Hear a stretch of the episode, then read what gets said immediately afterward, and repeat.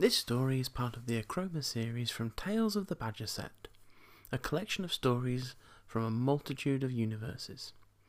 Feel free to grab your favourite drink, pull up your most comfortable chair, and sit back as Tales from the Badger Set presents.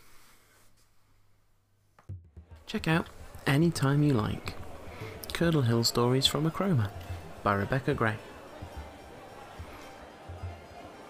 Ludlam City Market bustles with people, all jostling to see the wares offered by the plethora of traders about the square. Shouts go up as traders try to attract potential customers with flashes of brightly coloured garments and wares. Holding his own in the sea of people is Fergus Groffles.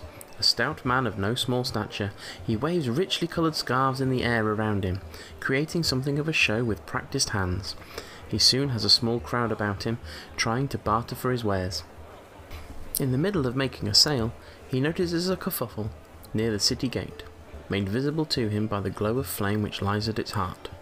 Distracted, he palms the scarf off on a customer, hastily packing up his remaining merchandise and hitching his cart to the horse waiting patiently at its side. Shouts of disagreement and anger from the gate grow even louder as he urges the horse through the mass of people milling about the market. A cry of dismay followed by a rippling knowledge whispered through the crowd reaches his ears. No one is allowed to leave the city. Indignant and clutching his free travel papers, Fergus dismounts the cart and barges his way down the main thoroughfare to the gate. Living flame lights up his face, seeming to outline the rage which has settled upon his features. You there, guard, he shouts, wafting his papers in the air. The city guard is a square jawed, formidable sort of fellow, whereas Fergus is more reminiscent of an angry garden gnome. Let me out at once. The guard glares down at Fergus for a moment before hitting his staff to the ground. The flame of the gate roars in ferocity, the heat causing many to stumble back or flee. To his credit, Fergus holds his ground. No one leaves, states the guard. I have my papers. So do I. And me too, several voices shout in unison. Fergus looks about himself in dismay.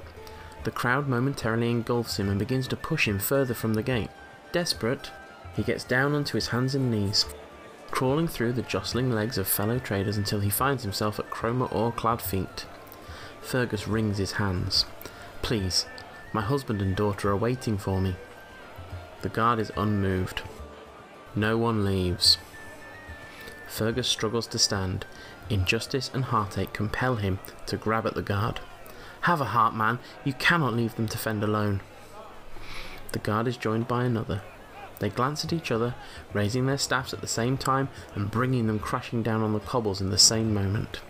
The gate glows white hot and a blast of fire knocks everybody back, creating a perimeter about the guards and the gate itself.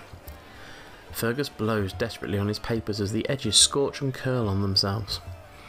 He fights his way back to the horse and cart, turning it with difficulty and heading away from the gate. By the city wall, in a quiet spot, he hollers over the wall and out into the gathering darkness for his husband and child, desperate to hear word from the outside. But to his dismay, he can hear nothing but the calamitous cries from those still fruitlessly rushing the gate. Behind him, new shouts go up. Innkeepers taking full advantage of this lucrative turn of events begin vying with each other for custom, prices increasing by the second. He pulls some coin from his pocket and hurries toward one, bartering for a few nights' stay. As he and his horse are welcomed in, he casts a last despairing glance towards the gate, fear for his husband and daughter etched deep on his face.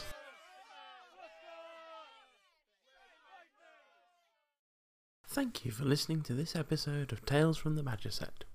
We hope you enjoyed this story, and we hope that you would like, follow, and subscribe. I've been your host and narrator, Charging Badger, and you can find me on various social media networks under the name Charging Badger or Charging Badger MTG, where I produce a wide range of gaming content on various different platforms. Achroma and its related properties are copyright Realm Runner Studios, and you can find out more about Achroma at achroma.cards.